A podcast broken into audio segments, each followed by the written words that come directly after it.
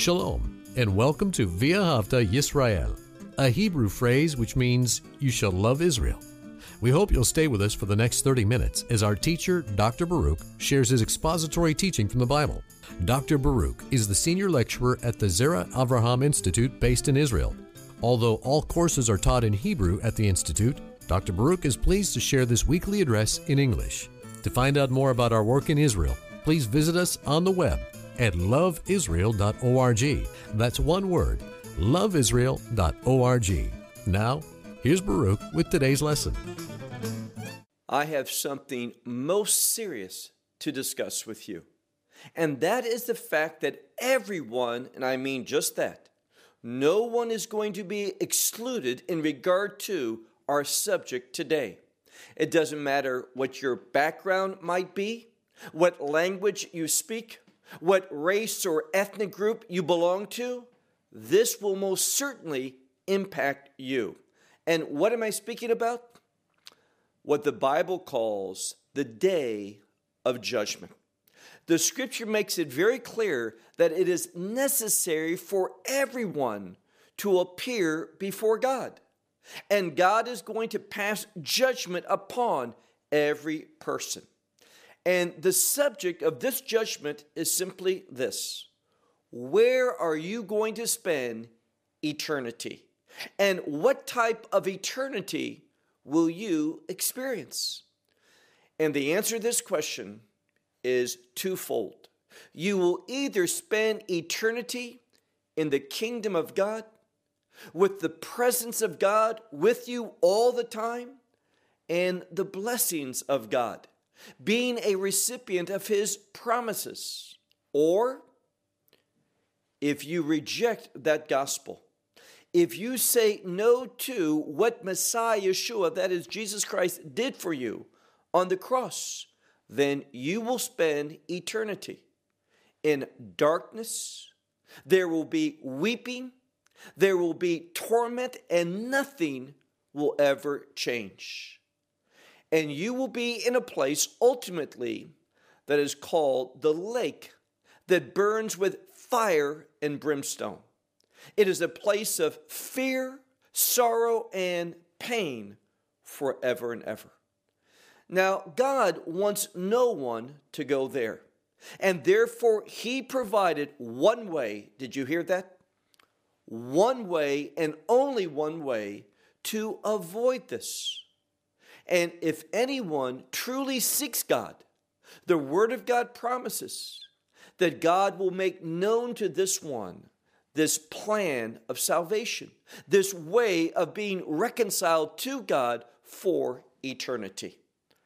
But the problem is this: so many people stay away from what Messiah is going to focus in on today's teaching, and that is conviction.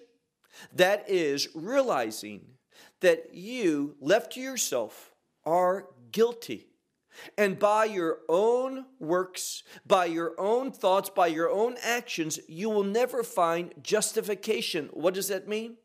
You will never be made acceptable to God. Being made acceptable to God, being justified or declared righteous by Him, only comes through faith. That's what God reveals in the Torah, and the perfect example of that is one man by the name of Abraham. For the Bible says in Genesis chapter 15 and verse 6, Abraham believed in God, and God accounted it to him for righteousness. For by faith you have been saved, not of works. It is a gift from God. Well, take out your Bible. We have a new chapter to begin today. We are in Luke's Gospel, and our new chapter is chapter 12. So if you would, take out your Bible and look there with me. Follow along as we study God's Word together. Now, Messiah had spoken a few things in our last lesson, and now he is going to speak about what should be the priority of our life. Look with me to Luke's Gospel, chapter 12 and verse 1. It says here, in these, and the implication is in these times, a Mildred of a crowd. Now, the word Mildred is an old English word that relates to a large number, 10,000s of 10,000s. And so we see here that there was this exceedingly large crowd that had gathered, and it says here they had gathered so that they were trampling upon one another. And it's in the midst of Yeshua, our Lord and Savior, the Messiah, him being there that all the people had come. Now, remember what we talked about last week. This is when he had some very harsh words for the religious leaders. And make no mistake about it, they did not like what he had to say. But now we see a great crowd coming to him. And it says here that he began to do something. We see that he began to speak to his disciples. And notice that next word. It's simply the word first. Now, what does that mean for us in this context? He's teaching us about the priority that we should have. Now, all of us, we are going to live in a way that we put things in order of preference. And what's important about this passage is this. Messiah is teaching us about what should be the priority of our thoughts, what we should put first in our minds, and that is what happens after death. And who should we fear? Who should we be concerned with? Look again. And he began to speak with his disciples first. And notice what he says. Take heed of yourselves. Now, this is a word for literally holding on to. It is a word, and the implication is don't make changes. What you have been taught, and the implication is what God's word reveals, don't change that. You hold on to that. You be committed to these things. Now, usually this word, and I don't believe there's an exception here, usually this word is spoken in regard to disciples, Messiah's disciples, followers of Yeshua. And the context is usually that of the last days. So once again, in the verse 1, take heed to yourselves from the leaven of the Pharisees. Now, we know leaven in the scripture is associated with sin, and also it tends to work itself through the entire lump, the entire batch. And what he's saying is, watch out, take heed, because there is something very dangerous, and he calls it here the leaven of the Pharisees, and then he tells us what it is, which is hypocrisy. Don't be a hypocrite. Don't say, I believe this, but your life, your actions, your words don't reflect it. What he wants is this, a spiritual consistency in your life. And that spiritual consistency should be an agreement between what you say, how you think, what you do, and the instructions of God's word. There should be an agreement between God's words, his instructions, his commandments, and what we do in our life and how we prioritize our life. Then he says, now we're ready for verse 2, but nothing that is hidden, which will not be revealed. Now, this tells us with judgment, remember, in the context, we'll bear this out in a few minutes. With judgment day comes a revealing. Anything that is hidden, and there's all types of things that each one of us, let's be honest, that we have done, that we have said, and we want those things to be kept silent. But judgment day comes and everything, this is the context, everything is going to be made known. Everything, as it says here, is going to be revealed. Therefore, you can't do anything about the past. You can ask for forgiveness. You can put that under the blood of Messiah. But we can make a change now, that we don't live in a way that is going to bring us shame and embarrassment. So he tells us, in regard to Judgment Day, there is nothing that has been hidden that is not going to be revealed, and that which is hidden, which is not going to be made known. Therefore, now look at verse 3. In light of that, we should respond in a certain way. He says, therefore, whatsoever being in darkness said. So, in darkness is an expression meaning something in privacy, something that is not public. So, whatever is said in darkness, realize, in light, it is going to be heard, meaning everyone is going to know this.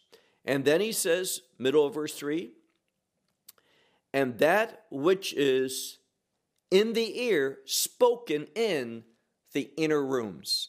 Now, the inner rooms, this word can have to do with a barn or a silo, and people would go into these places to have private conversations. And he's warning us. These conversations that we thought were in private, that no one other than that person could hear, well, in the end, everything, and I want to emphasize that, everything is going to be made known. When the kingdom of God begins, there's not going to be any secrets. Everything's going to be revealed, and God, in his majesty, based upon his absolute power and authority, he is going to put everything in order. And everything's going to be judged, meaning if I have done things that I ought not, it is going to have implications. These rewards that faithfulness will earn, but also acts of disobedience, acts of faithlessness is going to subtract from. There is going to be an accounting. What does the scripture say? Messiah speaks and says, my reward is with me to render to each one according to his deeds. And deeds includes words and thoughts and such. So judgment is going to bring about a putting in order, and that everything that was said, even in secret, it is going to be made known. So he says, that which in the ear was spoken in the inner rooms will be revealed, or proclaimed would be the better way to translate this, will be proclaimed upon the housetops. So everything's going to be known. Verse 4. But I say to you, my friends. Now, he's speaking to his followers. We already saw. He said this to his disciples. There was these large crowd there, but what we're going to encounter here in this passage today in our study, he is addressing first and foremost to his friends. Meaning this, the reason why it's said this way is because he's giving us wisdom, insight, knowledge for our best. You realize that God wants the best for you, but we need to be aware of the fact that his best for us is found in his will, obeying his word, submitting to his revelation. So look again, verse 4. But I say to you, my friends, do not fear from the one killing the body, and after these things, having no, and the implication here is having nothing more to be able to do. This one can kill your body, bring an end to your life, but that's it. There's nothing more than this one is able to do. And therefore he says, and it's a commandment, do not fear such a person. They can kill you, but then they can do no more. He says, move on to the next verse, verse 5. It's a word of revealing. He says, I will show you, literally, but I will show you in contrast to what most people do, to fear the one who can take a life. He says, but I will show you whom you shall fear. Fear the one after killing has the authority. This is the important part. After killing has the authority to cast into hell. So now, who's able to do that? Well, no man has the ability. No demon, not even Satan. No one has the ability after killing to deal with that soul. The soul is God's domain and his domain alone. And it's God based upon, and hear this carefully, based upon the gospel, which will determine where your soul is placed. And there's two options. We talked about that a few minutes ago. Your soul will either be cast into hell, this place of torment, or your soul will be taken and deposited in the kingdom. First, the kingdom of heaven, then the millennial kingdom, and ultimately, and in its final condition, the eternal kingdom of God, known by the phrase, the New Jerusalem. So it is only God that is able to determine where your soul will spend eternity. And it's him that you should fear. What does that word fear mean? It's him that you should give priority to. His words, his instructions, his revelation to humanity. He says, look now to verse 6, so we have a right perspective where he says, yes, I say to you, this one, this is in the end of verse 5, yes, I say to you, this one, and the emphasis is on that word, this one, referring to God. You, him, you shall fear. Now verse 6, he asks a question, are not 5 sparrows sold for, and the implication is 2 coins, most Bible will say 2 copper coins, meaning very simple, not of great worth. Sparrows, even 5 sparrows, aren't very valuable.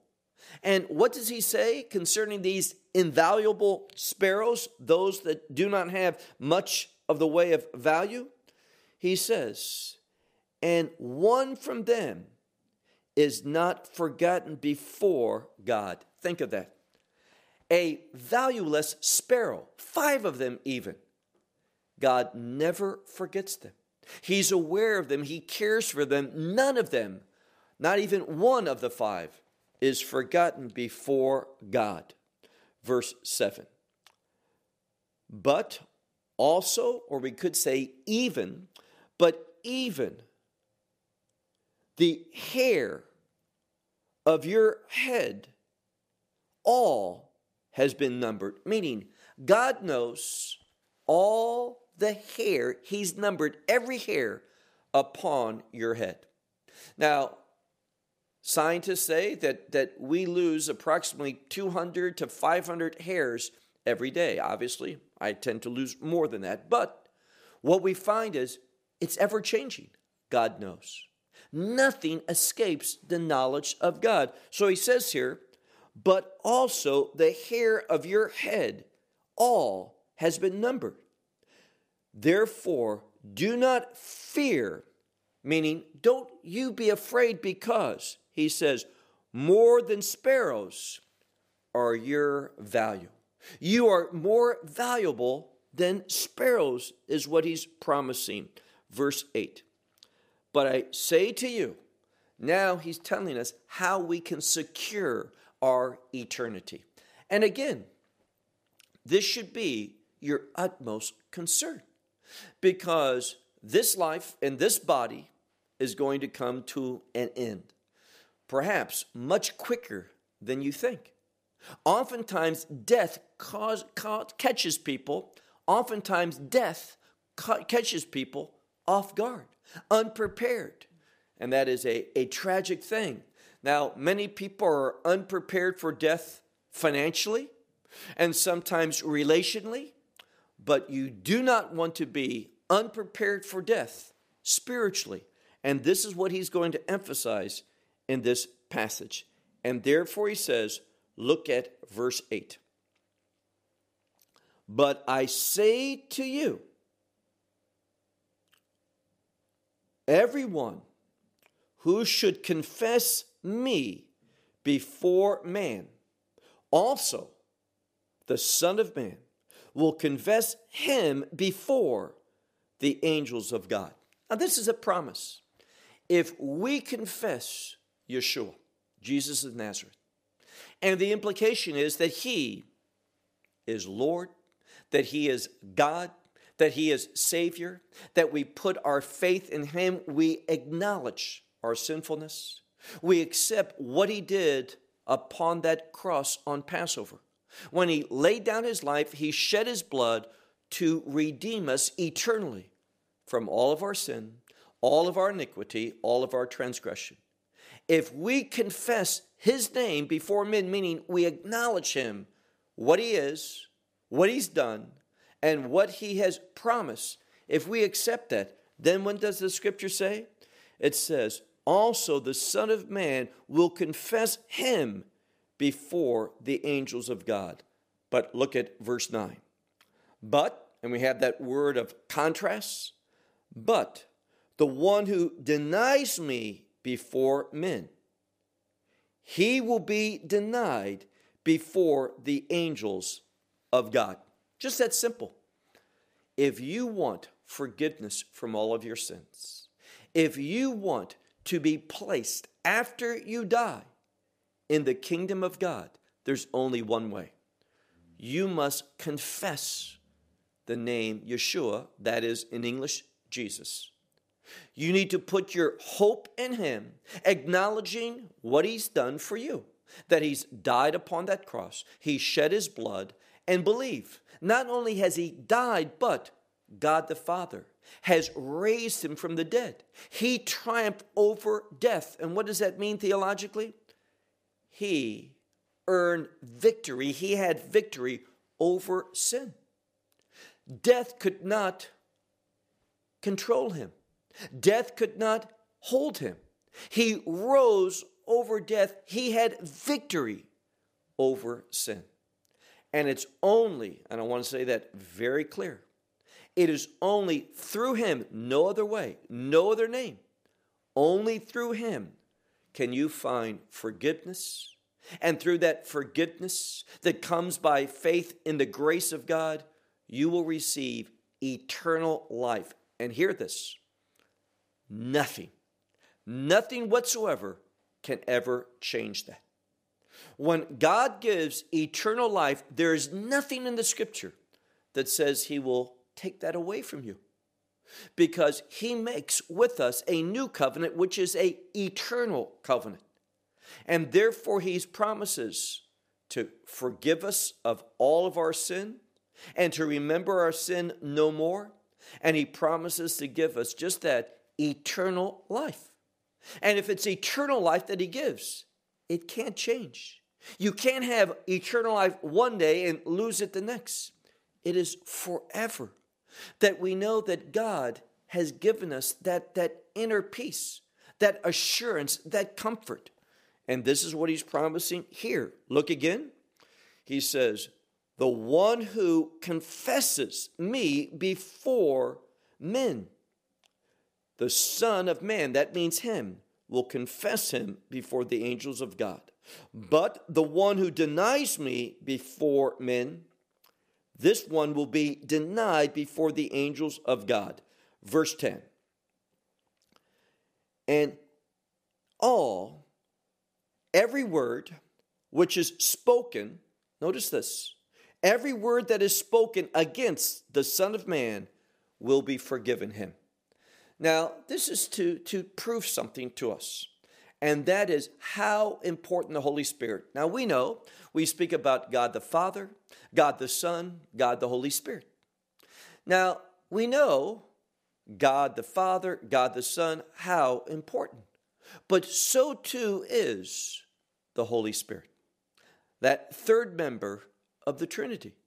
And what does the scripture say to us? And it's so important that we understand this properly. Look again at verse 10, where he says, and all who speak a word against the Son of Man, this one will be forgiven. It says it will be forgiven him. But, meaning in contrast to that, against the Holy Spirit, one who has blasphemed, this one will not be forgiven. Did you hear that? Now, the question that we should ask ourselves is this. What is blasphemy against the Holy Spirit? Blasphemy of the Holy Spirit. Some will say it's not even possible to be done today. It has to do with Messiah doing a miracle, being convicted inwardly that you know this miracle's of God, but you willfully attribute it to Satan, to the leader of the demons. Now, this is pure rebelliousness, and it's doing what we talked about last week, wanting to prohibit those who are entering into the kingdom of God from them to do so. It is being a false witness specifically against the work, the activity of the Holy Spirit. He says, but to the one who against the Holy Spirit has blasphemed, it will not be forgiven. Verse 11, but whenever they shall bring you before those in synagogues. Now, why does this say synagogues? We're not talking here about a Jewish place of worship. Synagogue is a Greek word. It's a Greek word that simply means a house of assembly. Now, it's true, in Israel, it was used for worship by the Jewish community, especially after the Greek Empire left and they were under the Romans. But that word speaks about a place of assembly, usually in regard to a government. And he says here, notice, whenever they should bring you before synagogues, and notice, rulers and authorities. Well, this is not referring to a Jewish synagogue for a place of worship. It refers to a local government office. He says, do not worry about what, or how you will make a defense. Don't worry about that. Why? Or what you should say, last verse, verse 12. For the Holy Spirit will teach you in that same hour what, and I like this, what is necessary, what is proper, what one must say. And this is what God is promising, what is necessary to say. Be faithful, trust God. Don't worry about the consequences of where that faith might take you, because the Holy Spirit will never leave you nor forsake you. He will provide for you exactly what to do and what to say supernaturally. Well, we hope you will benefit from today's message and share it with others. Please plan to join us each week at this time and on this channel for our broadcast of loveisrael.org. Again, to find out more about us, please visit our website, loveisrael.org. There you will find articles and numerous other lectures by Baruch. These teachings are in video form. You may download them or watch them in streaming video. Until next week, may the Lord bless you in our Messiah Yeshua, that is Jesus, as you walk with Him. Shalom from Israel.